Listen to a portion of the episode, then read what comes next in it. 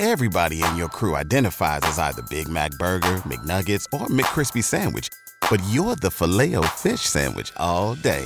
That crispy fish, that savory tartar sauce, that melty cheese, that pillowy bun. Yeah, you get it. Every time. And if you love the filet of fish, right now you can catch two of the classics you love for just $6. Limited time only. Price and participation may vary. Cannot be combined with any other offer. Single item at regular price. Ba da ba ba ba. Mission Log, a Roddenberry Star Trek podcast, episode 110, 11001001.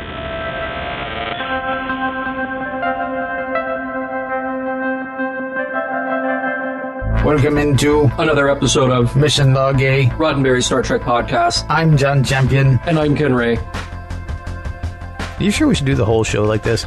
It, it was good. I, I, th- I, thought we nailed it. I thought we inhabited the characters. I, I think we might have screwed up one part. Which was? ah, people can figure it out. Each week on Mission Log, we break down a Star Trek story into the tiniest bitty bits possible, uh, parsing the yeses and nos, the zeros and ones, of that episode to see what the messages are and whether the whole thing stands the test of time. Uh, today, it is the long awaited sequel, uh, 11001001, which is, of course, the sequel to 11001000. now, now, if you haven't heard or seen that one, don't worry, because we'll catch you up. Because you got you got a lot of catching up to do if you're if you're just joining us um, one million episodes in. And if you've been listening to us long enough, I think you you knew that you had to expect an opening like that. kind of. I, I, mean, because I think we both had exactly the same idea. Oh yeah, about, yeah. about the opening. So, and yeah. I, I, hate to do this, but already uh-huh. this early in the show, I have to make two corrections. Okay. Um, it's 11 million, not 1 million. I have oh, a problem right. with the oh, big okay. numbers. And then, uh, and then the other thing, I think we reversed who we are earlier, and that just feels dumb. So, you know, for the record, I'm John Champion. And I'm Ken Ray. Yeah. Yeah, maybe No. it wasn't the Binar thing. I don't know. Yeah, it's the other way around. Yeah, maybe. Yeah. Eh, you All can right. say. right. Well, you know, if you want to correct us or help us, um, if you want to accept our uh, our apologies or our thanks, you can get in touch with us in many many ways on the internet. Uh, you can join us at Facebook, Skype, and Twitter. The handle in all three of those places: Mission Log Pod. You can call us at 323-522-5641. You can email us, missionlog at roddenberry.com. And uh, on our own website, which is missionlogpodcast.com, you will find many things like the discovered documents, which you should definitely be checking out. And uh, we have two other places where you can pick up Mission Log we want you to be aware of, trekmovie.com and Trek FM, which is trek.fm. And please remember, we may use your comments on an upcoming episode of Mission Log. Beep warp, beep warp. You know what that means. It's time for John Champion's trivia. That's uh, that's binary, by the way. For it's time for John Champion's trivia. It takes a lot Oh. less time to say stuff in binary. Okay. By the way, let me just go ahead and stop before before we get the emails. I know next to nothing about binary. I know there are zeros and there are ones. So anything that I say about binary after that, just I mean, don't don't don't bother correcting me because I know the stuff's out there for me to learn. but I just, we can't you know, hold you to it. Yeah, you know? I, I wish I wish you wouldn't. I'll put it that way. I, God bless you if you speak binary or or, whatever, Okay. John. So, I uh, Ken, you know, today's episode, the the TNG title is one one zero zero one zero zero one, but but and we didn't plan it this way. This is the 110th episode of Mission Log. So technically, today's show is one one zero one one zero zero one zero zero one. yeah, you're going to start the technological singularity. I will. I will. I just blew you away and half our audience. Um, but but you may be asking, what does the binary title mean? Well, you can translate those numbers in many many different ways. Um, so it, it would be the number two zero one if you translated that to decimal. Uh, it, it could be looked at as uh, a number that is very close to pi in binary. Um, it, it could even be the letter E with an accent over it. Um, in uh, I believe it's Windows, one variant of Windows for Unicode. So uh, yeah, so there are many many ways you can translate this. But realistically, what do these numbers mean? Well, it's the names of the Binar characters that we meet in the show. We have one zero and zero one first, and then later we meet one one and zero zero, and that must make addressing Christmas cards very difficult on the planet Bynaus. Um, now, in this episode, you probably notice a very nice reuse of the Starbase model first seen in the TOS movies, uh, though the scale is a little off for the use of the Enterprise D. The Enterprise D is much bigger than the old Enterprise. Um, and you know what? They knew this at the time and it's still a good special effect. Uh, but they would rather have kept the effect and done it on a budget than do nothing at all, because otherwise we'd have just had people describing, "Hey, look, we're going into space dock now." And then cut to an interior on space dock somewhere, and not actually see the Enterprise flying in. Now, the storyline for this episode would have been a little bit different if they had kept to the original production schedule. Uh, this episode was supposed to have been before the big goodbye, and it was the Binar upgrades that made those characters in the big goodbye so real. So they made some reference to that in the new timeline uh, in the episode with Riker saying that they were delayed uh, when they get to Starbase. He says that they were delayed, and that's referring to Angel One, and then jumping over to the neutral zone right after that, and uh, and also a reference to the Binars finding the damage that occurred from the probe, uh, which was in the Big Goodbye. Um, however, it would have made more sense uh, if you keep the original timeline for things like Picard's reaction to the upgrades in the first first place, or him stating that he wants to, quote, get lost in the pages of an old book. Um, I'm going to mention a few actors here. Gene Dynarski uh, as Commander Quinteros on the Starbase. He, he, appeared in The Mark of Gideon, but more prominently, he was Ben in Mudd's Women. So uh, you definitely take a look back, and uh, it's unmistakable that that is Gene Dynarski. And uh, Carolyn McCormick, of course, the other big, big standout in today's show. She has had a very busy career since Next Generation. She has appeared on multiple versions of Law and Order.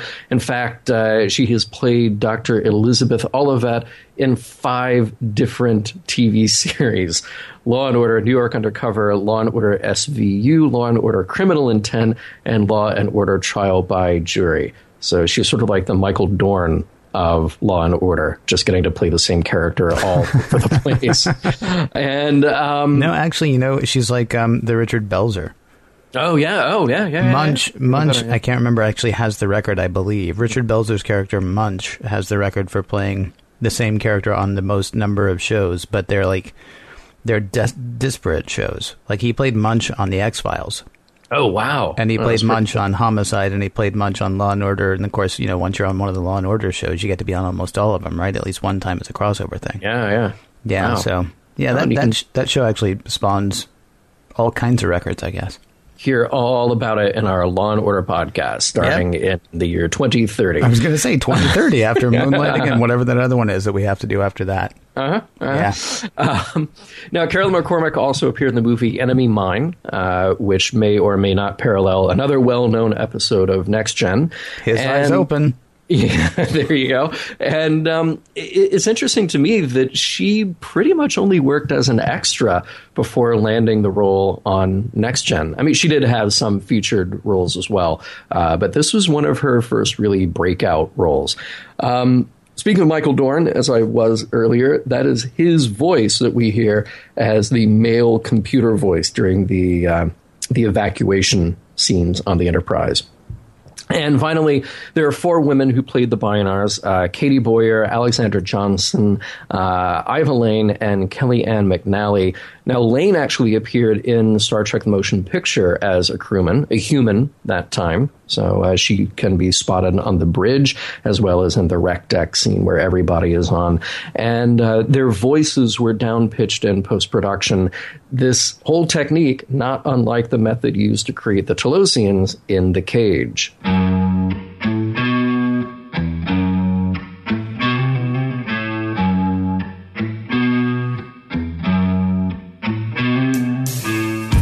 Not knowing binary is no excuse for misrepresenting binary.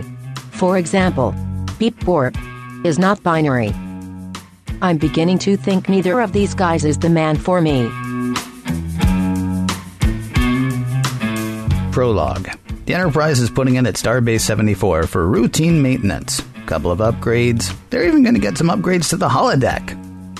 Wow. Mentioning the holodeck in the prologue. I'm sure everything will be fine. Enterprise maintenance will be overseen by Commander Quinteros, which is no small thing. He oversaw construction of the 1701D. No, the small things are the Binars, a matched pair of beings, sort of making up one person, maybe. Think of them like Thing 1 and Thing 2. Except they speak and think in binary, so it'd be Thing 1 and Thing 0.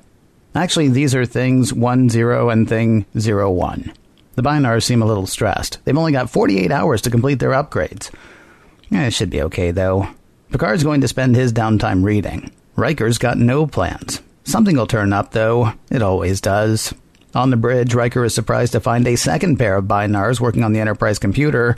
He's not sure everything's okay. He leaves Wesley Crusher to keep an eye on the bridge and the Binars.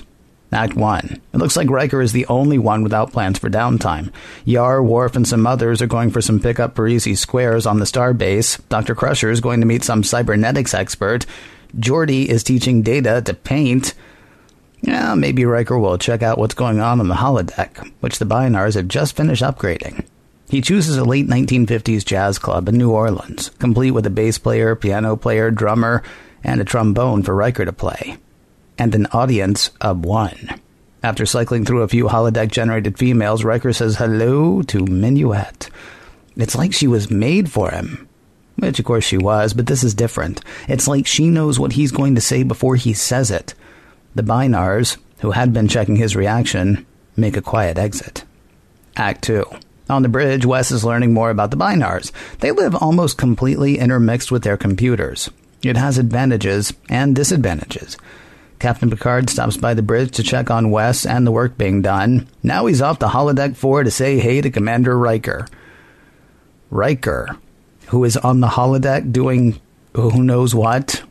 It's cool though. He's just sitting in with the jazz trio. He tells Minuet he has to go do some work for a bit, though she asks if they can have one dance first.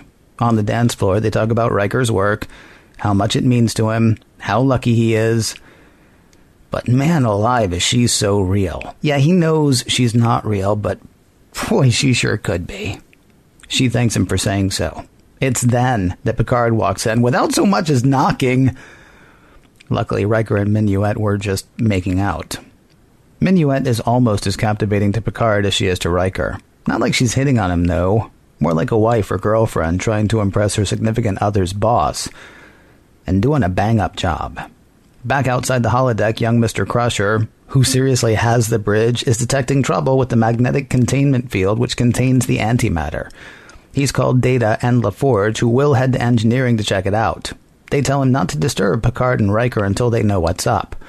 They get to engineering, and it turns out what's up is all hell's breaking loose.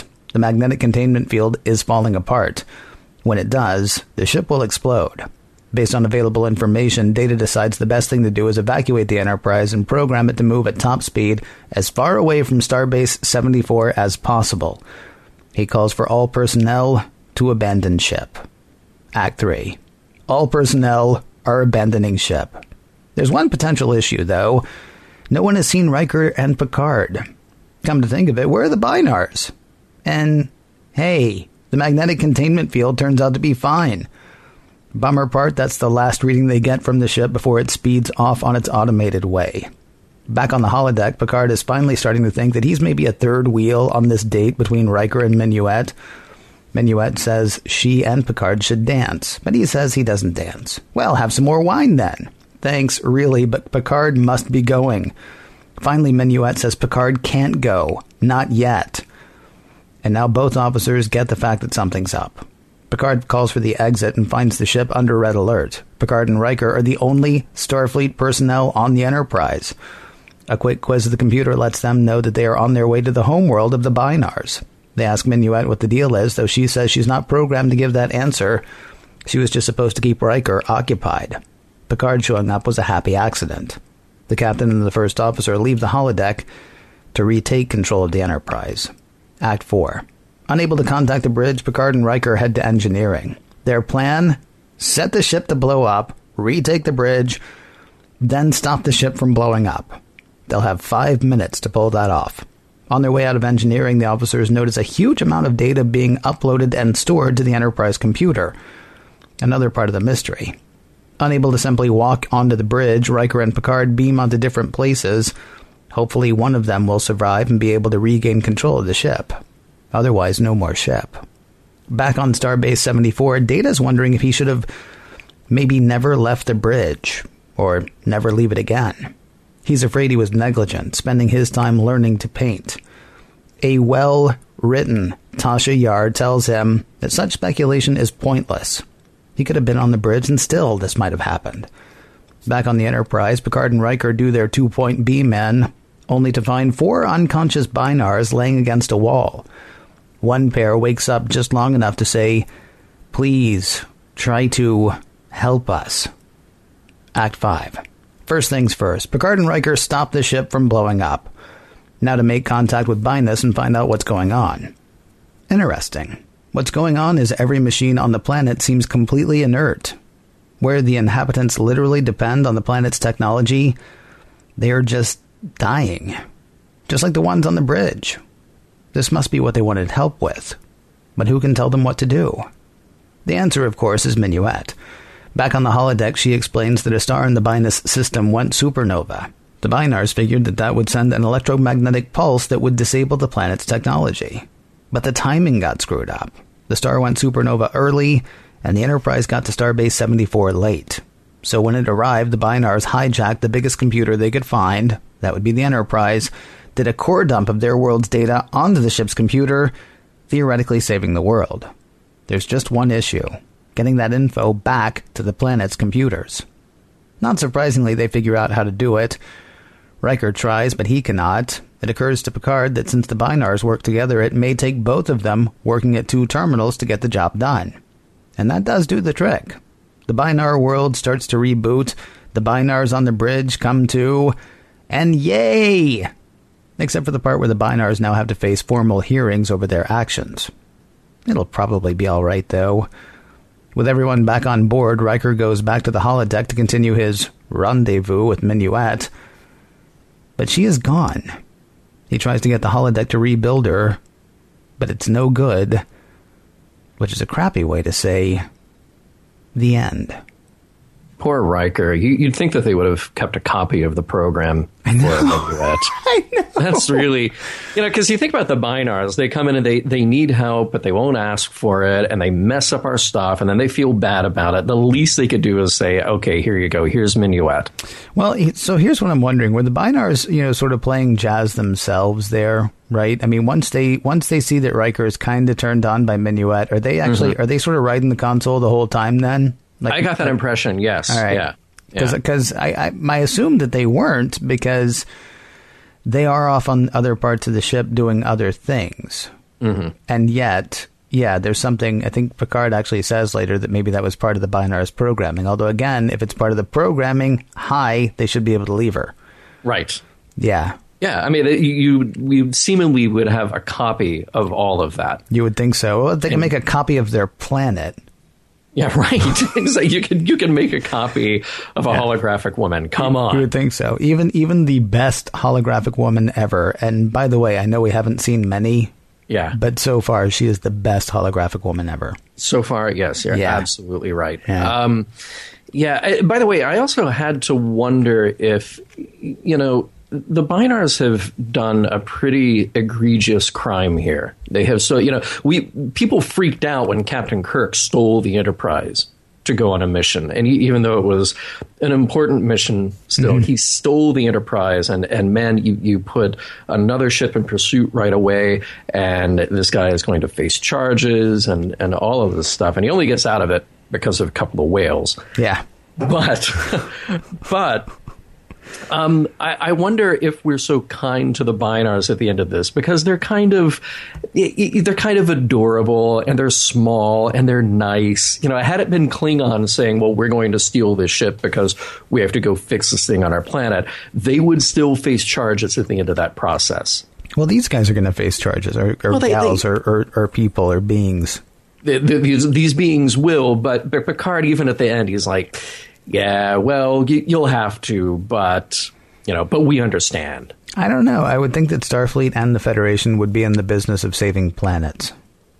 Oh, sure, of course, yeah. but but they're also in the business of you know sticking to sticking to the rules. The, these, what are the rules? Rule one: don't steal our stuff. Yeah, okay, that's that's true. But yeah. I mean, I, I, I don't know. I, I, think you're being a real hard nose on this. Mm. Honestly. Oh no no no! I I, I think I, I, think it's perfectly acceptable that right. they not face you know a, a, really difficult time in court. I just I wondered about. It. I wonder if we would be easier on them because they're they're kind of they're a nice species. Yeah. Can I ask a ridiculous question? Sure. Was the planet always called Bynaus? Yeah, well, okay. that yeah, that, that kind of bothered me a little. it's like, yeah. You know, when they crawled out of the primordial ooze, and uh-huh. you know, and then they uh, eventually made the wheel right. And the cravat and you know yeah. all the things that made society what it was that they're like yep. yeah you know I'm, I'm sort of a yes or no kind of guy. Right. Right. And thus was born a civilization of people who spoke in beep borp right. Yeah yeah. I uh, I, think i had a note about that somewhere later on but it, it kind of bothers me that you have the total monoculture that is just based on what they do. Yeah well so eventually yeah. they might change their names I will say this about the Binars. They do exactly what was pointed out in a great video that I watched on cracked.com. Um, and that's that the Binars have no idea how to lie. Mm-hmm. And in this video that I was watching, they made the point that, that here are things that characters in movies and TV shows do all the time that should not be a problem. Only in movies, when somebody is telling a lie, do they get stuttered? Do they do they stop and they? Uh, well, we we weren't doing uh, anything. No, no, we were just uh, standing here. No, people don't lie like that. you know, maybe the binars do, but but nobody actually lies like that. People are pretty good at lying, and um, yeah. Who and, are and you it, hanging out with? Some people, I'm just saying, some people might get you know sort of flummoxed by that. But I get, right. I, I, do get what you're saying. Yeah, it's it's yeah, pretty yeah. obvious. Yeah, God bless uh, young Mister Crusher for doing. Yeah, the whole, he's the only one who could figure it out. Well, no, but he was also like, no. initially, when Riker's like, "So, what are you guys up to?" and mm-hmm. they're like, "Uh, uh, nothing." Right. And Riker's like, I don't know if I believe him. And Crusher's like, yeah, but that could just be their way. Which is true because, you know, Riker, as we talked about last week, I think, is, is a big, imposing figure. Mm-hmm. And the mm-hmm. Binars come up to like his knee. Right, right. and they look up and it's just a forest of hair. So, yeah. exactly. Oh, yeah. thank goodness he actually has his uniform on. I know, right? I just yeah. freaked out entirely. uh, I think I mentioned this in the, in the recap, but uh, pretty much the second, and I've seen this episode before, but I you know, I don't know them just from the very beginning. Mm-hmm. But pretty much the second he said, uh, you know, oh, I'm going to get the holodeck upgrade, I was like, oh, guess what's in today's episode? right. Yeah, if they mention that, you know, yeah, right. Uh, yeah, things are things are going to be fine. Yeah, you'd think they could have like police tape in front of it, just say nobody even say holodeck. All right, Pixnay on the holodeck. Hey, right, right. Um, Worf had that great line: uh, "If winning is not important, then why keep score?" And one of our listeners said uh, uh, they wrote in an email ahead of time and said it's the only way you can tell who buys the beer. Yeah, no, when to, I think it was when to stop and start drinking beer. Actually. Oh, okay. Yeah, well, I, I, I, like my version better. No, I do too. No, I, they're both good. Yeah, but you know, when's the onus? Yeah. When's Miller time? That's, yeah. that's, pretty much what that is. Yeah. yeah. Um, I, thought Data's attempt at uh, creativity through painting. I, kind of blew it off at first. The the first time or two watching it. Um, and then I thought it was sort of a nice parallel to what exactly are the limits to manufactured intelligence vis-a-vis Riker's experience in the holodeck with Minuet. You know, it, it's easier for him to believe when the form is a human female. He is totally drawn into it. He's totally into the idea that she can make decisions on her own. She's she's creating information on her own. Uh, but with data, it's like, hey, yeah, nice try. Let the blind guy teach the robot how to paint. Cute, you know. Hmm. Yeah, I think that actually warrants more discussion. Okay, maybe we not. Come back well, no, maybe not I- today. I don't know. Yeah, but I yeah. mean, there's actually there's a lot that happens in this episode that makes me wonder about you know uh, emotion and creativity and thought and what have you. Data's Mm-hmm. convinced that he's not creative, and so he's trying to teach himself to be creative. But just by standing there in front of a painting Yeah, or in front of a well, what passes for a canvas, I guess, and and and painting, he's actually producing more than a lot of painters I know, because he's just making himself do the work. Um, that said, is he being creative? He might say no, and yet there's something there where there had been nothing before. So maybe he doesn't understand the creative process, and maybe he doesn't get that same, you know, that same thrill. I mean, again, this is this is data trying to be trying to be human, which is kind of a weird. This is a weird thing for him to try to be human about. Right. Because yes, he can make a painting. Certainly, he should be able to draw, no problem. But then, does he feel that that that that artistic or creative spark that you know that he's apparently looking for? Well, yeah, the question is, you know, how much abstract thinking can he do to make something that is wholly original? And can you just take that information and transplant it into a hundred other datas and end up with a hundred other paintings that are exactly the same? Oh man, and it becomes like a starving artist show. Mm-hmm. exactly. Data's just you know moving into the airport Hilton, mm-hmm. selling mm-hmm. big things to go over the couch. Right. Hey, uh, how much vetting are we doing for people who are supposed to come on board to fix things? Um, and and are the Binars just totally resigned to the idea of being tech support for the whole galaxy? I don't know. They were actually really excited to work on such a mobile computer. Mm-hmm. Such a Well, they were excited computer. because that mobile computer is going to save their world. Well, but I mean, I, I sort of got the Yeah. impression they would have been excited about that anyway. It's interesting to me that the, that the Enterprise computer is big enough that it can actually store all of the data of a planet, of a planet that's very tech heavy. Yeah, yeah, yeah. I mean, that was kind of uh, that was kind of weird and surprising to find Seems out. like- and and yet it was still able to you know run the holodeck and fly the ship Right. and right. keep life support going. I mean, the one thing it did do was it was killing power on um, on decks where there was nobody hanging out. Although Mm-hmm. it wasn't really doing a good job at that because Riker was actually hanging out on one of the decks where it killed the power. They're like, "Oh yeah, all power is being shut down on uninhabited decks." Mm-hmm. Oh, like the one I'm calling you from? right.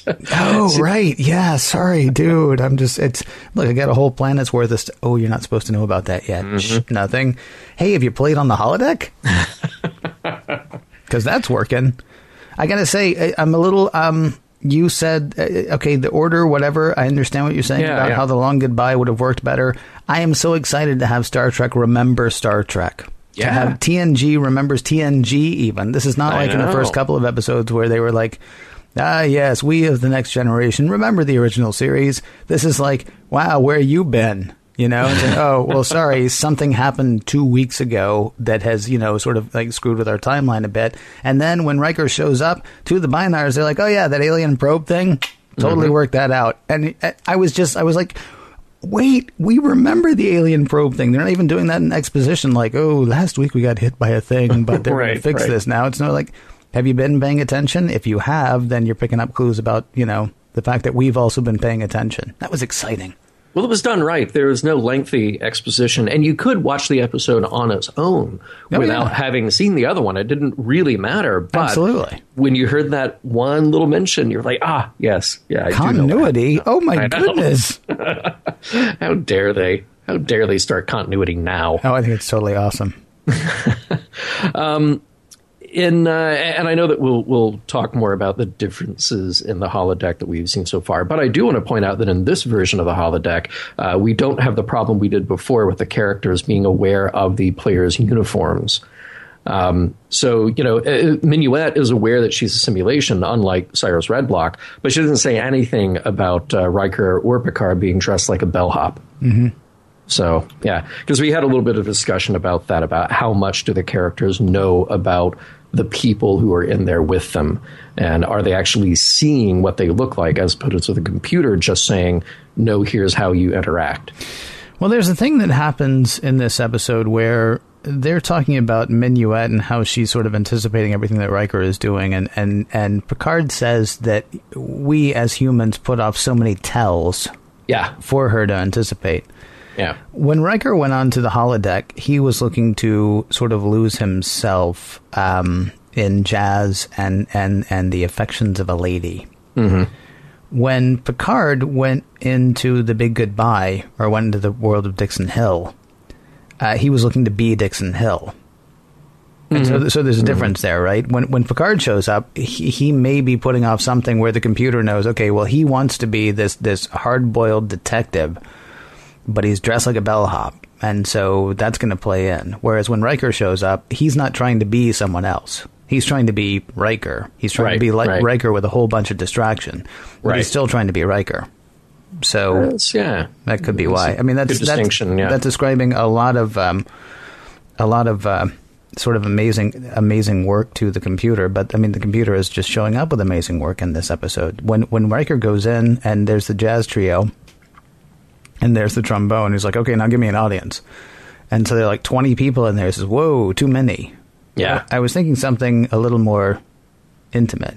Okay, Right. well, in a jazz club, that could be like three or four people, you know, but uh, but just just by his intonation, uh, oh, oh, you mean a lady? You, you mean one person? Yeah, I can do that Uh-huh. yeah, without any sort of explanation at all. Just I was thinking something a little more intimate. Boom, the computer's well on the way. Of course, we have to cycle through like three or four women before we get to the one that's going to please Mister Jazz Player of the Universe. But still, Right, right. Um, there's a good little bit of tension when we think the ship is about to blow up, and then we're about to blow it up again. Mm-hmm. So, so they get ready to leave space dock because this this crisis is happening with the magnetic field not holding, and then we get out there, and then Picard's like, uh, "Well, I know what to do." We'll self-destruct the ship, you know, because we we saw this once in "Let That Be Your Last Battlefield." Um, where Picard's do. I mean, uh, Kirk is sort of doing the uh, the standoff, uh, and he's going to blow up the ship, and it was really really tense. And in this episode, we tease you that we're going to do it twice. Yeah, but So, it- uh, what's interesting though is this isn't even a threat. I mean, No, no, let no. that be your last Yeah. battlefield. It was a threat that Kirk was making in, in, in this episode. Picard's just like, yeah, we don't know who's taking our ship, and nobody's allowed to have our ship, so you know, let's blow it up. Yep. There- Hope there's you're a down lot- with that, Riker. There's a lot that I don't like about. I mean, maybe it plays into the whole binary thing again. I don't know, but I understand it takes two of them to decide to blow up the ship. Mm-hmm. I don't like the fact that it also takes two of them to decide to not blow up the ship, and that that can only be done from a certain place. Yeah. It well, can only then- be done from the bridge, and it's sort of like, and they've only got five minutes. Yeah. And so anything could have happened, and it takes both of them again. So let's say they're running down the hall to get to the bridge, and Picard trips on something and breaks his leg. right. Or Riker, you know, it could happen to Yeah. either of them. but at that point, it's sort of like, yeah, no, seriously, computer, he told me, like he he's just, he's out in the hall, but he told me to tell you not to blow up the ship. Yeah. And the computer would be like, Yeah. yeah. but he's really supposed to be here telling me that, so I can't uh, can't help you. Bye bye. I, I expected almost a little bit more uh, urgency in Riker's voice because they get up to the bridge and Picard says the command to undo the self destruct, and the computer asks the first officer if he complies. And I expect Riker to say, Yes, for God's sake, yes, I comply. Please, please do not blow up the ship. Now you see what's bothering me is I think that actually happens later, doesn't it? Does it? I want to say that I, uh, there's some time where they're going to blow up a ship, and then and then the or maybe it's a different movie. I don't know. Okay. That I, I've heard that before though, because then whoever it was that was in charge of originally not blowing up the ship turns to them and says, you know, yes would have been fine, or something Yeah, along those lines. No, the first time that they're about to blow up the ship is uh, the mention of the the Binars kind of uh, uh, throwing a, a wrench in the works and making it look like there's a magnetic field coming apart in the warp core, and Right. I think blow up and take the uh, starbase with it. Right. And uh, so they evacuate the ship, and it's a it's a cool, tense scene. And um, how come no one looks for the Binars? It, Geordi actually says, "Oh, "I think we're the last." Yeah. And Data says, "I hope so." and they don't even think about the binars until the enterprise is well on its way out of there. So I go back to data. You know, this might be something to do with data's sort of very, let's say, very interesting way of remembering things.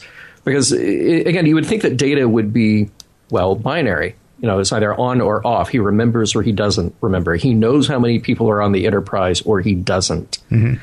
And and this is like a little later. Oh yeah, there were four beings doing tech support on our ship. Huh. Wonder what happened to those guys. you know. Except he didn't see them. Well, they didn't see them. Okay. But- well, but so no, what? He's yeah. supposed to keep track of everything, even things that he can't see. Well, they, they Data was, Data was in his quarters painting, so it's not going to be on Data's mind. He is now called. So from engineering, he has said, "Everybody get off the ship." Right, so but he also can't see whether everybody is off the ship or not. Well, yeah, but they were also running around the ship, and they also ended up back on the bridge because Oh, they took the turbo lift out of the bridge. I think you expect far too much from Data. You're expecting him to actually see what he can't see. No, I mean seriously. He's. I mean, you know, he he he never even laid eyes on the Binars, as far as we know. Actually, the hmm. whole episode, he never laid eyes on the Binars. Now that I think about it, maybe at the very end. really okay. Yeah. So it's the whole thing with uh, with Picard and uh, and Riker as well. He hasn't seen them, and Mm-hmm. the computer tells him they're not there. You'd have to assume too that the Binars are actually wearing some sort of communicator because that's the way that the uh, that's the way that the Enterprise keeps up with who's where, right? Right. Well, and they are wearing something. They are wearing technology. Well, yes, but, But, they're yeah, not yeah. necessarily tied into. It's like it's like the it's like the um the the best wide area network. Is that what they're called? Uh-huh. The the strongest Wi-Fi in the galaxy emanates from Bynaus. It has to because when when when the when the router on Bynaus goes down, right. Yeah. then the ones who are on the Enterprise start dying. Yeah. That's kind of Yeah. amazing. So so Wi-Fi, like galactic Wi-Fi, uh, sadly though it's locked. It's it's password protected and it's you know binary. So good luck figuring that out. I should not be so hard on the guys for not speaking binary. A lot of it is about life experience. For example, my first job was programming binary load lifters. They're a lot like vaporators in most respects.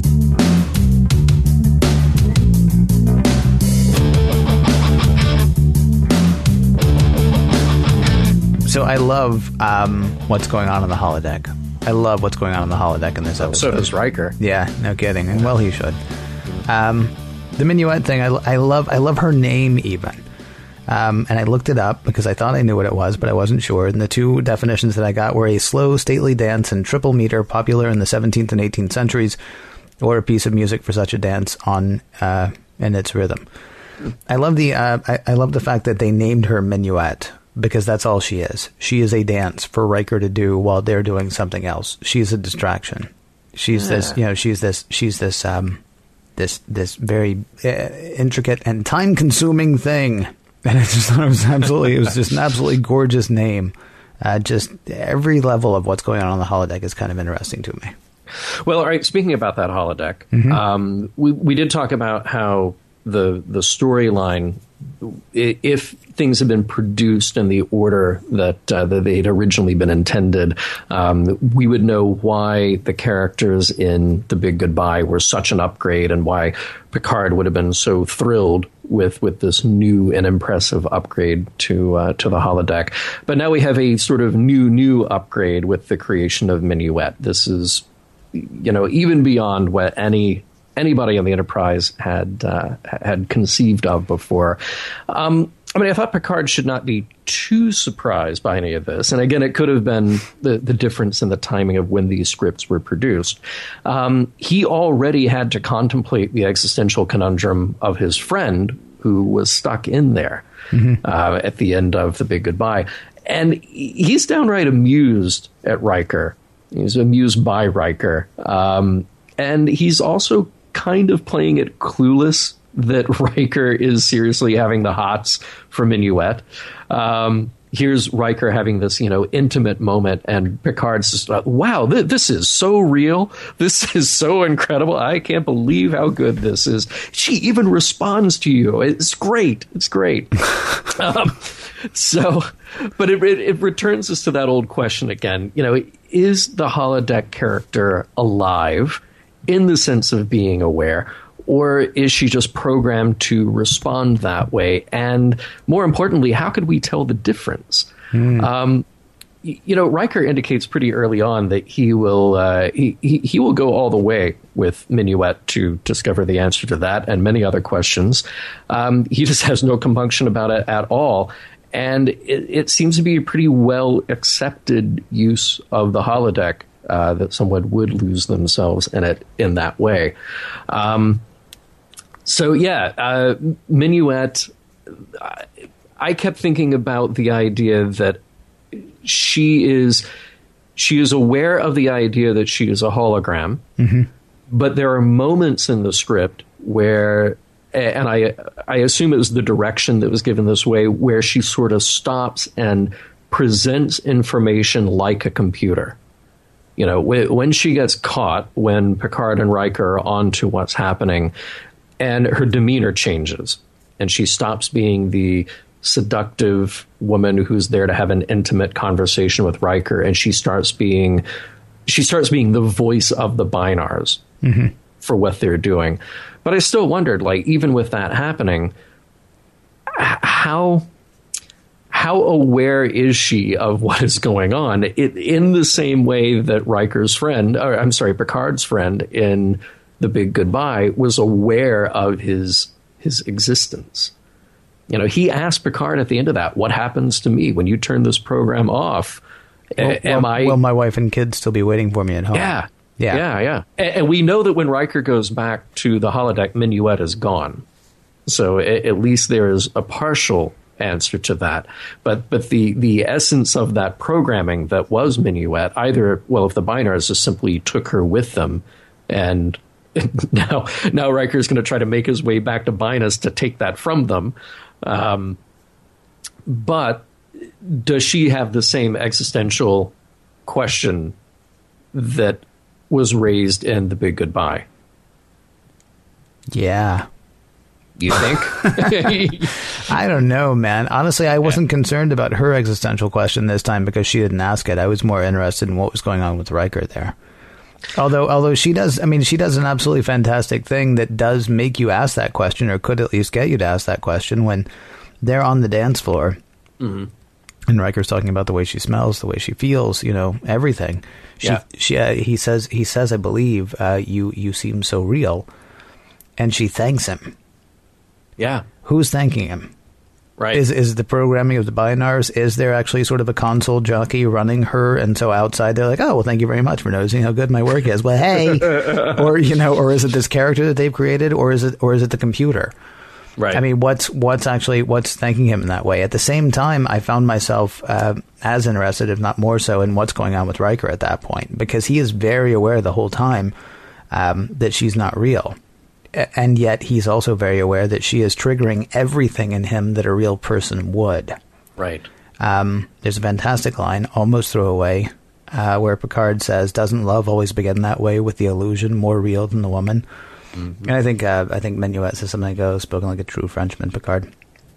But right. I mean, it's a it's a fascinating thing, right? We don't and it kind of hurts my head after a while. the, we are the people that we meet to a certain extent, right? The first time I meet you, or the first time I meet some woman, or whatever, or I don't know, coming across a cop on the street, or or the the person standing behind the counter at the place that I got my coffee. I mean, we they are pretty much a construct of of me at that point mm. of, of what I expect them to be. I might make up a story about them afterwards the guy might be as the, the, exact same to me as he was to the person before me as he will be to the person after me and yet i might think that person was really rude to me because i'm bringing so much other stuff with me. I mean a lot of what's happening with minuet is the great programming but at least as much of it if not more is what's going on in riker's head around it.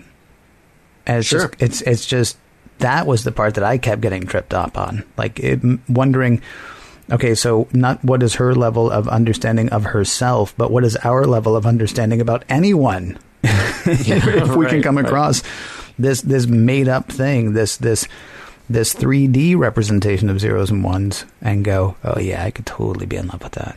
Well, and in that respect, she is every bit as real as anybody else. Right. You know, um, and we kind of talked about that a little bit when we were talking about the big goodbye. The the idea that the the emotions that are influenced by uh, something that is a a construct, a fake. You know, I hate to use that word in, in this respect, but a, a, a fake idea, like like a, a, movie or a book or a TV show or a play, or in this case, a holodeck as being a, uh, an extension of that. The emotion is still real, even if the construct is not. Mm-hmm. E- even if the figures that are there are holographic transporter technology, some amalgam thereof, um, which will you know try to explain later on in other episodes. But what the person who is a part of that is experiencing is still real on an emotional level. And you just sort of have to make a distinction at some point to say well even if the experience was real for me emotionally visually was it real real in the respect of it takes the place of uh, experiencing that in the natural world and in this case, I mean, can you say that Riker truly did fall in love with her? Well, I, I, you can certainly make that argument for sure. You know, he, he goes back for more. Yeah. he's disappointed when she's not there. Yeah. So, so the experience for Riker was real, even if Minuet is not. And it's arguable as to whether or not Minuet is real. You know, eh, she is as real as her programming you're right. People will stand around outside the holodeck and go, man, 20 years now, he goes in there and hangs out with this person that he's calling his wife. It's yeah. just so weird. But if he's living a life for those 20 years where he's actually, where he's happy, where he is getting that sense of fulfillment, rather than you know i mean let's let's let's play it the other way. So yeah. he's going to spend 20 years looking for that person and after x amount of time maybe he just goes ahead and settles. Or maybe he actually does find that person but she's already married to someone else. Or maybe i mean maybe maybe maybe. So many different variables that don't exist there and other people will look at him and go oh what a tragic thing that he just goes and plays in that room with those electrons and considers himself loved. But here's the thing. He considers himself loved at the end of it. He's got what he you know what he is he's actually that's probably a perfect relationship for Riker actually because he is his mm. work after all. Yeah, well, that was an interesting line. Yeah, and, um, how, we should. We, I want to get to that in a second, okay, but I, okay. I, you know, I, I will surprise no one. I don't think by saying if Riker is feeling those feelings and those feelings are real for him at that point, it's only people standing around outside going, "Well, that's not real." Oh, well, that's wrong. Oh, well, that's not natural. I mean, it's only it's only other people who aren't feeling those feelings who are going to have that uh, who are going to have sort of that it's a societal pressure basically to not to not take joy that way. Do you, do you remember the movie that came out a, a few years ago called Lars and the Real Girl? Never saw it. Yeah, it, it's, it's, it's, in very, my queue. I know what you're talking about. But. Okay, yeah, yeah. Um, uh, Lars, the the Ryan Gosling character in the movie, mm-hmm. um, has a relationship with with uh, a doll. yeah, except he doesn't because the doll's not actually interacting with him. Um, forgive me, I haven't right. seen the movie, but I mean, right. there there is a difference with something like Minuet or something that happens on the holodeck because you are actually getting interaction. Well, th- there is, yes, and and I agree with you because I mean the, the doll doesn't do anything, and and essentially this is the relationship is a construct of his mind, right? Okay, but where where do we then get to draw that line to say, well, no, th- this is less real, and Minuet Minuet certainly is more real, um, but is it because she talks is because she listens is because the programming gives us the illusion that she is thinking on her own mm-hmm. you know um, is it the combination of well you've got Lars and the real doll and then you've got uh, that old software that I've talked about before Eliza that gives the impression that you are having a conversation with a psychoanalyst mm-hmm. even though you're not it's just spitting back what you say back to you right um, so, you know, how complex do we expect it to be before we say, well, no, th- this actually is acceptable? I mean, because what you're saying, and I agree with you, is the people on the outside of the holodeck are going to say, no, this is not acceptable. Right. But, but it's our first officer, so we're not going to say anything. Uh, well, I, I, don't understand why we would care, but I guarantee that people would. As long as as long as nobody's yeah. being harmed, yeah. I mean, that really honestly seems to be that that seems to be the place that you draw the line. As long as no living thing is being harmed, then I don't see why it would matter to anyone. And yet, I feel certain that you know there would be people picketing and calling him a freak. Yeah, but it, it, do, you, do you do you end up with something psychologically then at the at the end of the day that says, well, he, he's missing something by not having that interaction with real people. I mean, granted, he has interaction with real people because his job gives him interaction with real people. Um, but he's not having a personal relationship with real people. He's having a professional relationship with real people. Yeah, people are laden with disease and, and, and atrophy, and you know their their hair turns gray and their and their hair falls out and they get wrinkly, and yeah, I'm not buying it. And that's part of the journey, man. you know? Only because that's the journey that we've had to go on so far. If he finds, look, I, yeah. It, surprise everybody. I don't see any problem with what happened with Riker and Minuet. All right, I get it. The problem with Minuet is, you know, her her programming can be terminated, but guess what? So can yours, and so can mine. As as the wise philosopher Jean Luc Picard once said, "We're all machines. We're just different types." Yeah. So, I mean, I got, you know, I have very little problem with what happened there because, well, for a number of reasons. It's, it's, yeah, all right. Send, send your, send your emails. I'm fine. No, because I, I, I'm kind of. I, I'm actually kind of there with you, though. I how, mean, I- how can you not be? I mean, he's Well, having, yeah. he's having, I mean, it, it's, it, yes, it's a simulation, but, but so what? So are so many other things. So are so Yeah. many of your dealings with people every day. Probably Yeah. the waiter is not nearly as happy to see you as he tries to make himself seem when you walk in the door. You're dealing with simulations all the time. I, I, well, he doesn't listen to this show, so what do I care? The things I say to my dad aren't necessarily how I feel all the time, but Right, eh, right. things go easier if my dad thinks that I think a certain way. So I'll go ahead. I won't. I won't lie to him, but I'm not going to be all like, "No, you're wrong," and here's why. Because he's happy with this son that he talks to when he talks to him, you know, without me yelling at him about what I think of his beliefs and vice versa. right, right. Every, I mean, we move through life in simulation. We do. And some of it's constructs on our side and some of it's constructs on the other side. So if Rikers is going to go ahead and take that next leap and say, you know, I would love to have a significant other that I could actually, you know, hit like a snooze button. I can't do this right now, but when I can, it's going to be exciting. Yeah, hmm. you know, and I'm not saying that that's optimal. I'm not saying that that's what we should all be aiming for, but I'm saying if that's what he happens to fall for, if that's what happens to happen to him, that's what happens to happen to all of us. We just view it differently. Yeah. Yeah, I, I I don't know. I mean, like I said, I'm mostly there with you. I really right. am because Okay. I, I I think it's a really it's a good argument to make about the the things in our lives that are constructs, whether it's with naturally occurring people Mm-hmm. or in this case, in the case of uh, uh, of Riker, with a manufactured intelligence. Mm-hmm. Um, he's still getting something out of it. I, I just wonder if if there is an, uh, sort of an ineffable uh, other that we're missing here with the fact that she is not human. And yet you don't believe in spirituality. Uh, no. Huh. All right. I, I, you, were, you were a conundrum to me, my friend. You were an enigma Okay. wrapped in a riddle. I am. Yeah. Yeah. So you don't you don't believe in spirit, but you think you might be missing something if all you're dealing with is pure energy. Well, no, no. I, I just, I, I want, no, no, because it's not that. It was just no. It was just fun to say pure energy. yeah, I'm I know. sorry, Yeah. Good- good we job. actually, you know, uh, uh, I, I I hate to be the timekeeper on this. Mm-hmm. We might want to call time on that because I have a feeling we're going to come back around to it anyway. And I know we both got other things that we wanted to hit. We probably like will. I mean, there's there was a whole other question that I had about what's real, uh, you know, on the holodeck. Is the stuff that happens on the holodeck real? I mean, certainly we've talked about whether Riker's relationship with Minuet is real, but then there's also there's a there's a and it's been a while, and I don't think it's actually a thing, but I'm curious. There's kind of a there's there's a there's a there's a borderline. I will say borderline uh, sexism thing going on here. When uh, Will tells Minuet to say she loves jazz, she says she loves all jazz except for Dixieland because you can't dance to Dixieland. Riker says, "My girl."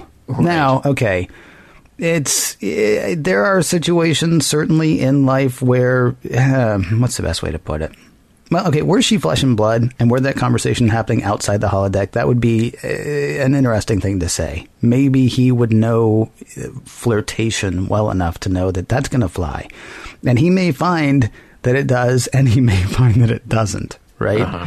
What I found myself wondering though is if you're, and he's not misogynist in this episode, so don't misunderstand. But let's go ahead and take it to its nth degree. Let's say outside the holodeck, he's just you know Mister Mister Nice Guy, and everybody loves him, and everybody thinks, oh, he approaches me in such a kind and open way as he must with everyone. I know that we have a good relationship. Yeah, Let's say yeah. they get that right. And then when he goes into the holodeck, he's just ordering women around because that's his thing. Because the rest of the time, uh, is there No, no. I, does I, what happens on the holodeck stay on the holodeck? I guess is the question that I'm asking. Is is is what happens there real? Is it applicable to the outside, or uh, are, are you allowed to live in your fantasy life the way you want to live in your fantasy life when it's decidedly fantasy? Or do you kind of have to watch things where you're like, if somebody did wander in, let's say Picard had wandered in, and Riker's got you know three women tied to the wall, and he's hitting them with whips. Okay, and that's that's really, really, really extreme. but Yeah, right. is Picard then like, uh, we might need to talk, or or is what's happening in the confines of that total fantasy space um, off limits? Well, maybe this is where i we come back to the previous discussion we were having. Maybe this is where I'm trying to find the place to draw that line between what is what is real. You, know, you kind of it for real, real versus what is real to the player in the holodeck, and why there is a difference. Because the holodeck assumes a kind of complicity for everybody who's in there and the characters. Now, the characters may be antagonistic, um, as they were in The Big Goodbye, but the characters are still complicit in what the the programmer, the controller, the operator, the player wants to have happen.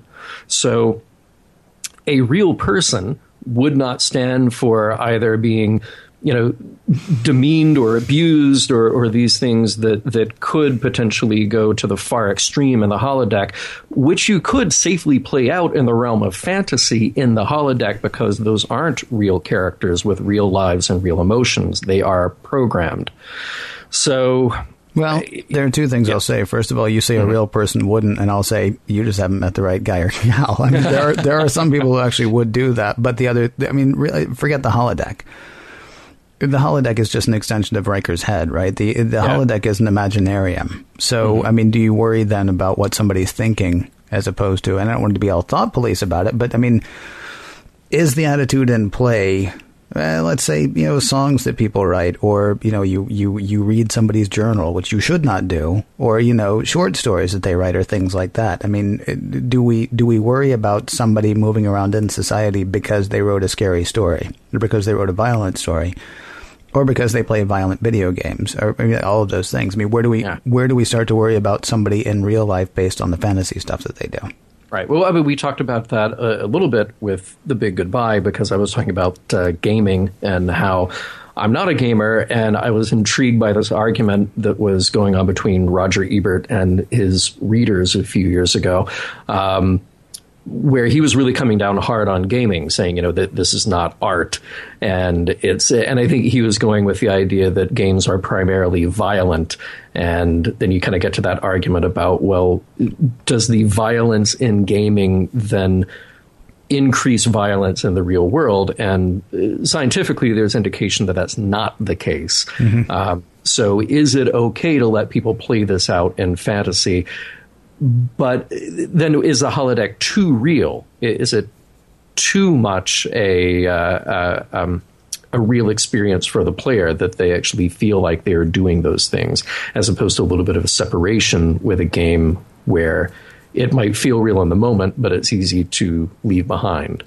I, I, I don't know. And by the way, just going back to your thing about um, his treatment of Minuet, we actually got a great article that um, I'm I, I'm trying to get permission to post it in uh, in our discovered documents, but it's an article in uh, a journal, uh, an academic journal called Popular Culture Association in the South, and um, it was written by Rhonda Wilcox, and she's talking about the, the article is called Shifting Roles and Synthetic Women in Star Trek The Next Generation. And there's a chunk of that talking about Minuet and uh, what this relationship is between Riker and Minuet. And Riker sort of getting to live out this fantasy of the perfect woman that he's kind of in control of. You know, of course she says I love jazz, and of course she says I hate Dixieland because it's exactly what he wanted to hear. So, is it?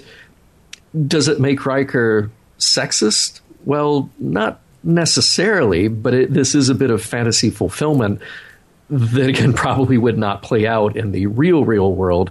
Only the real world, as real as it is in the holodeck. Well, again, unless you found the right girl. Right. Which I mean, uh, which may sound. I mean, uh, that may sound um, flip, and it may even sound borderline sexist. But I would say the same thing if it were Crusher, uh, Doctor Crusher on on the holodeck. You know, looking for a, a, guy that she could boss around, or looking for a guy who would say exactly what she wants him to say. Because I mean, ultimately, isn't that on some level? Isn't that what people are looking for? Yeah, but it, it, does that then set a, a, totally unrealistic expectation because Riker still has to live and operate in the real world, which is getting along with the people that he works with. Sure. W- which he does. Well, it kind of sets know. an unreal expectation unless you decide that that expectation is being met in your fantasy life. Mm-hmm. In which case, you don't have that expectation when you're walking around in the real world anymore. Yeah. Eh, I don't yeah, know. Could be. We keep coming back to that same that same topic, and I know we do have others that you wanted to hit. Uh, just a little bit. I, I, do want to talk about the Binars. Um, not to be confused with comedian John Byner. I don't know if you remember him or not. Um, nobody they, remembers John Byner. Nobody remembers John Byner. It wasn't he the voice of the thing in the Black Cauldron? Oh, I think he was. Yeah. Okay. Yeah. So at least one person remembers John Byner. I always thought he was kind of bizarre. Oh, see, okay, you see? do. I, do, I know good. John Byner. Yeah, I good know John job. Byner. Thank good you. Good job. All right. Um, they have this complex relationship with their technology. And, and it was kind of cool. Wesley early on says, um, that must have tremendous advantages. And they're like, yeah, it has some disadvantages too. like our whole world is about to be wiped out. Uh, yeah, weird that Wesley didn't say like what, because then they yeah, would have right. either tell them what or, or go, mm, nothing. Right. right. Yeah. I mean, and I thought, well, of course, it would be them. They, they would be the ones who would be able to take the holodeck technology to the next level, probably because they don't see any separation between man and machine, which is the whole conversation that you and I have been having. Where is that separation and what does it really mean? I don't think that's the conversation that we've been having, but okay. Uh, well, I, I, think it's partly the conversation. It's partly the conversation that we've been having, but yeah. then there's also just, I mean, the nature of feeling. I mean, I really think that's sure, what, yeah, I think that's what we're talking about. Is is I mean, what's more real than what you feel in a way, and and certainly there are people who would argue that there's a lot more than that, and I understand that on some level. But the ones that don't do harm, if you take mm-hmm. the technology part of it out of it, but anyway, go ahead. Yeah. Oh, yeah. So I, I wonder if the Binars had been written today mm-hmm. um, would there be a darker side to them? Because, like I said, they're, they're, they're very friendly, they're very nice, and and they're, they're sort of small and non-threatening. Um, but they're yeah, they're they're very benign. They're they're almost childlike. Um, but then I thought there was this darker implication about how dependent we are on our technology. You know, it, when this show came out in 1988 we didn't live in a world where people were constantly connected via computer and cell phone and tablet and everything else and, and you know a thousand channels on your uh, cable or satellite. Mm-hmm.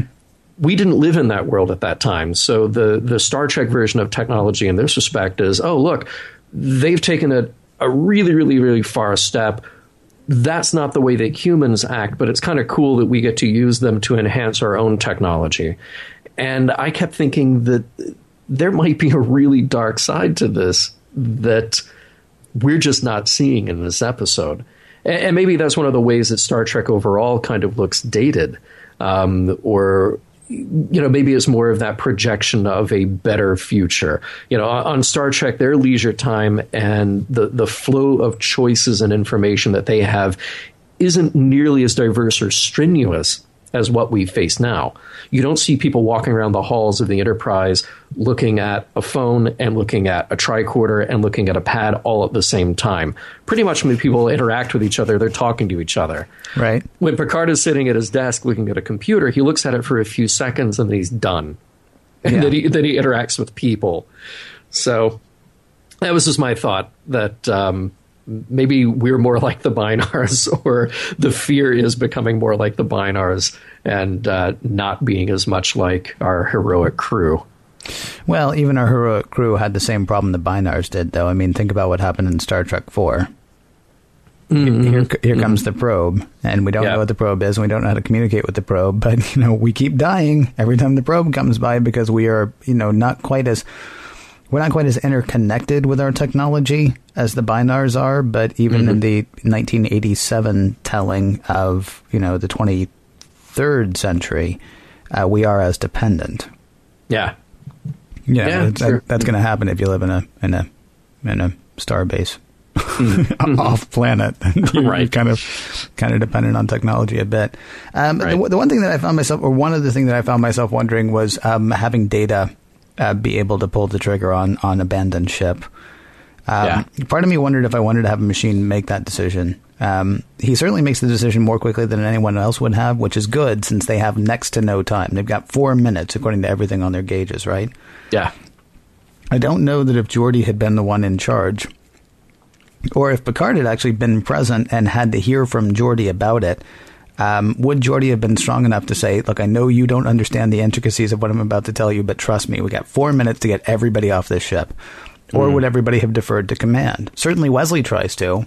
I mean, uh, Data's like, "Gotta get everybody off the ship. We got four minutes and 17 seconds, or something along those lines." Yeah. Yeah. And and Crusher's like, "Shouldn't we? Uh, shouldn't we ask the captain?" And Data's like, "No time." Yeah. And I don't know if he's Yeah. including the fact that, well, we don't really have time to track him down, or if he's like, look, if we track him down, then we're going to have to explain it, and then we seriously have no time. So let's just get everybody out of here now.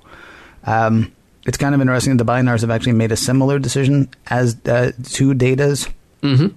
Because I don't think Kirk would have gotten everybody off the ship in four minutes. I think Kirk might have uh, uh, might have um, evacuated non-essential personnel and then tried his creative thinking, you know, to try to figure out how they can get around it.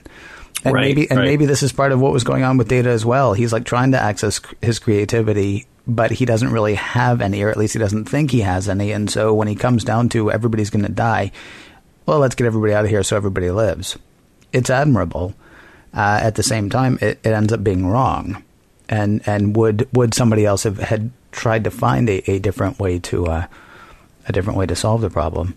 Um, having said all of that, then again, maybe Picard would have listened to everybody since the second he finds out, okay, well, it's just the two of us, and we don't know who's taking the ship, and we don't know where it's going, so let's blow this puppy up. I mean, he, I mean, he, he Yeah. can be pretty um, cut and dry about the whole thing if he needs to be. It was just, I don't know. On the one hand, it seemed like there was a, there was the danger of like a. Uh, Colossus or Terminator kind of future if life and death decisions can be left in the hand of a robot. Then again, that robot I think is fourth in line, third or fourth in line for command. So you know, Yeah, well, I mean, not that- really that supposed to have this problem.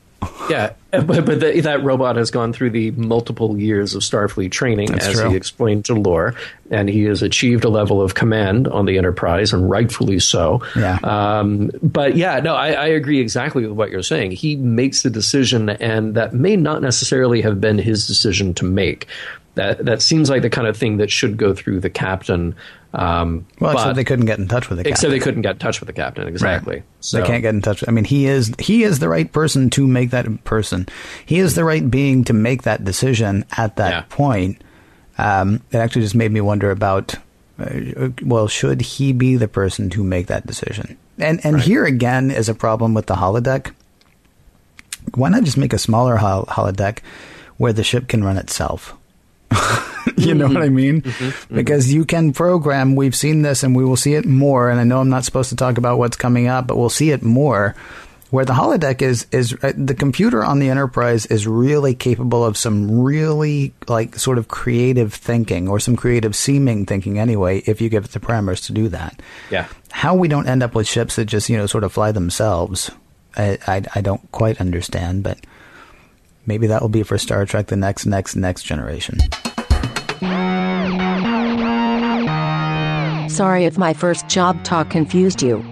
I pulled a Ghostbusters and crossed the streams. And in saying I pulled a Ghostbusters, I pulled another Ghostbusters.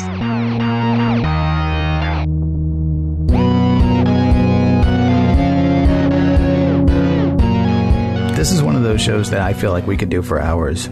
Oh yeah. I and uh, and sadly we don't. I say sadly, but then, you know, then some poor schmo has to edit the whole thing, and so maybe he doesn't have hours to do that. Plus, you know, I think we would end up going around in circles. So, so instead, we, we find a jumping off point. The jumping off point, uh, the sign at the exit says, uh, "Time now to figure out the messages, morals, and meanings of the given episode, and whether the whole thing stands the test of time." Uh, a bunch of numbers, John. I can't remember. Is uh, one one zero zero one zero zero one. Very good. Thank you very much. Is that uh, uh, your assessment of this episode, sir? Messages, morals. Does the whole thing hold up? Uh, give your summation. All right. Well, uh, here's the thing. Uh, the Binars we, we, mentioned a little bit before. Uh, I don't know if they necessarily hold up. It, it is a bit of a monoculture, and I, and I get it. That that is their whole thing, you know. Mm-hmm. But it's a little too on the nose. That oh, they're, they're binary, and their names are one and zero, and they're computers, and, and it just you know layer upon layer upon layer of hammering home the same exact thing. And that comes across as a little hokey. I kept thinking that somebody showed up at the writer's room at Next Gen one day in late 1987 and said, Hey, you know, I've been reading about computers. Did you guys know that they speak a language called binary, which is made up of ones and zeros? What can we do with that? And then, thus, this episode was born. So I felt like that part of it didn't really truly hold up. But other than that, as just sort of a, a minor complaint. I feel like this is one of the standout episodes of Next Gen so far. Mm-hmm. Really great use of the holodeck to be able to spark a conversation like the one that we had. And in fact, Ken, I mean, I, I think it's not just this episode that could spawn hours and hours of discussion. It, it's a whole holodeck thing. You know, mm-hmm. you and I could do uh, several hours on just trying to figure out the holodeck and what that means to the people who are using it. Um, there was also a good build of tension in this episode. Like I said, we threatened to blow up the Enterprise not once but twice, and um, and it was kind of cool and creepy to see the Enterprise empty again. I always uh, kind of appreciate it when that happens. Yeah. Um, there may have been corners cut in this episode, but overall, it's very good and it's very entertaining. Um, like I said, it's just the Binars themselves who may feel a little dated or a little false in the episode, but that's okay because the overall story is really great. Um, how about you?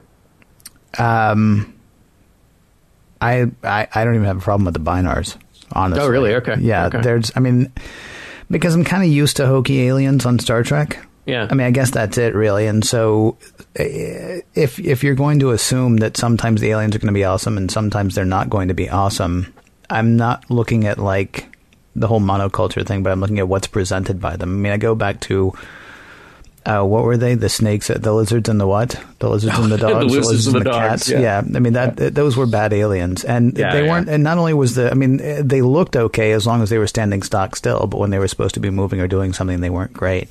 And then when you examine, you know, their culture, there's nothing interesting there. Oh, right. I'm snake. Uh, I'm a dog. Okay, whatever. I don't like you. I don't like you either. There's nothing interesting about those cultures, and so you end up with a culture that has a very different look you end up with a culture that actually, I mean, that's that's like a totally different culture, right? Mm. Not mm. just, I don't know. So they did not bother me a bit. I love the grandeur that they're actually able to present in TNG, and yes, the scale was off from the um, from uh, the Enterprise from the Enterprise D to the sure, space station. Yeah. But who cares? They, yeah. I mean, we, we, we actually we are now on a Star Trek that that rather than, as you say, like they would have done the original series, they would have said, "Oh, well, now we're in this s- space station." because they couldn't do anything else. They couldn't afford it, and it's neat to see. You know, it's neat to see um, a lot of the grandeur that we're that we've been told about for so long. Yeah. Uh, once again, Data gets an interesting life lesson in this episode that is not part of the episode. It's not like a really big deal, uh, but I love the fact that it's happening. Last episode, it was let's not look for trouble. Uh, this time, Data is worried that he might have been negligent. And Yar, and I, I said in the recap, a well written Tasha Yar says to him, You can't beat yourself up for things you can't control. And that's pretty yeah. much it. We can, and I, and I know people who do, second guess ourselves about things that we have absolutely no control about at all. But then we sit there and say, Oh, but what could I have done? Well, sure. And you could also, you know, stop starvation, and you could, I mean, any number of things you could do if you were, you know, superhuman, which technically Data is But even had he been there, there's no guarantee that he would have been able to do anything. And that's a great that's a great life lesson. Don't beat yourself up for things that you've not uh, over which you literally had no control. Because yeah, maybe you could have done something, but maybe you couldn't have, and well, you just end up paralyzing yourself. Kind of like Riker stopped him last week from paralyzing himself with the whole, well, what if this happens? What if this happens? What if this happens? Don't look for trouble and don't beat yourself up for about things that you really have no control over. Um, the only thing that I had any problem with at all, and Yeah. this is kind of nitpicky, and yet the whole thing sort of hinges on it too. Uh, Picard's ability to think like a Binar saves the day, but the flaw is Picard wasn't supposed to be there. Riker was supposed to be there. Right. Minuet actually says that Picard being there was a happy coincidence or a happy circumstance, whatever. And yet it takes two of them to restart the computer on Bynaus. Right. So if, if things had gone as planned, Riker would have been by himself going, well, I could try to stretch over there, but I don't think that'll do it. And I can't wake up one of the Lilliputians because they're really out because I can't restart their computer. It, it would have been like Richard Pryor in Superman 3 trying to reset that uh, computer that, that requires two users to operate. It would have been just a, a comedic mess. You know, John, sometimes I think we're geeks, and then I, and then I realize we are to an extent. you remember Superman 3. That's that's just wow. I don't know why that popped into my head. It- it- it's like Data remembering the colonists, just all of a sudden, just and, and then there's this random memory. Yeah, I- yeah. I, I apologize. No, I apologize in advance because more will come. Yeah, no, it's totally cool. I've I've often said I wish I could um, defrag and reformat because I still know the bar that Jack Tripper used to hang out in, and and you know, I, I would love to get rid of that. I would just if I could have those bits back, that would be awesome. Uh, so, are we meeting the Regal Beagle later after the show? Yeah, dude. I'll never forget now. I'll never Oh. forget. Yeah. So anyway, Um, so I, so as far as messages, forgive me. I, I Yeah, yeah. there was a whole lot of neat stuff here. Do, there's no. This is not a donate paint issue. This is not a bonk bonk on the head. Um, you know, sort of episode. But oh boy, oh boy, oh boy, is there so much stuff here to play with. And it really, there's also. I mean, you're right. The tension is fantastic. Honestly, when when Riker and Picard are walking lockstep down the hall to retake their ship. And there's also a genuineness about about um, about uh, Picard in this episode. He's fairly free with the praise because this is the first time that we've seen them go back into uh, Federation territory since Encounter at Farpoint, right? Yeah. They they can sure is, stand yeah. down now. And so so while we think of it as well, well, this week we're doing this, this week we're doing this, this week we're doing this, this week we're doing this. For Picard and crew, this has been a leg of their mission, right? Yeah. And so he can actually exhale when they get into the starbase. And once they can exhale, you know what? Throw a snowball at Picard in this episode, and he'll probably be like, "You little scamp," because because once they can exhale, he's like, "Well done, number one." And then he turns around to the whole bridge crew and says, "In fact, well done, everyone." And then later he tells he tells Riker again what a good job he's done. I mean, there's just a, th- this is this is a this is a well realized crew at this point. This is this is this show really starting to hit its stride. It feels like I can't guarantee that it's going to be like this every episode after because you know certainly that, there's no guarantee. But this this felt like one of I mean as you said earlier, this is definitely a standout of what we've seen so far. Agreed. Um, there are a few little messages that I picked up on. Um, Ken, don't be a Binar. Ask for what you need. There- There's no shame in it. Uh, it could have saved a lot of trouble and a lot of effort if they had just done that. Um, also, in the respect of don't be a Binar, uh, not everything can be totally dependent on technology. You know, um, that, that, well, that, that might be that might be one of their downfalls. They, they didn't have a backup plan that uh, Sure that they didn't did. require them to have a computer. Uh, well, okay, yeah, there's Yeah. that. Yeah, they, they would be. You know, you to go on a camping trip with the Binars, you'd really, you'd really be in trouble. It's just, it's not going to happen. Um, and also, uh, don't be like Riker, just going around falling in love with uh, holographic diversions, um, or you know what? Scratch that. Just do. Yeah. because because Picard seems to be okay with the idea anyway, and uh, the illusion is more real than the woman after all. Yeah, and the one other thing I would say is uh, before entering the holodeck, knock. yes, that is a good rule. 15 minutes later, there is no telling what Picard would have walked in on. All right.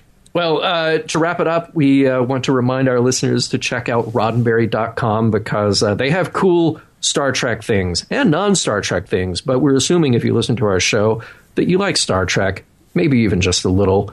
And uh, they have all kinds of cool things like props, costumes. Uh, I mentioned last week scripts for the movies, and including the long lost script to the uh, phase two that would have been the motion picture In Thy Image. You can get that at roddenberry.com. Next week, Ken, what do we have? Next week, John, we have Too Short a Season.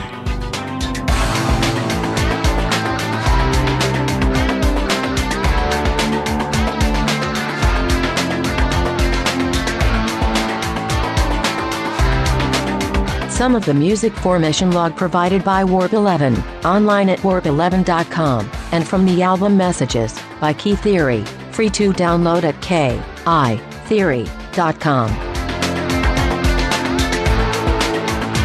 You may be wondering, what's a knockout like me doing on a podcast like this? If you are wondering that, that makes at least two of us. And transmission.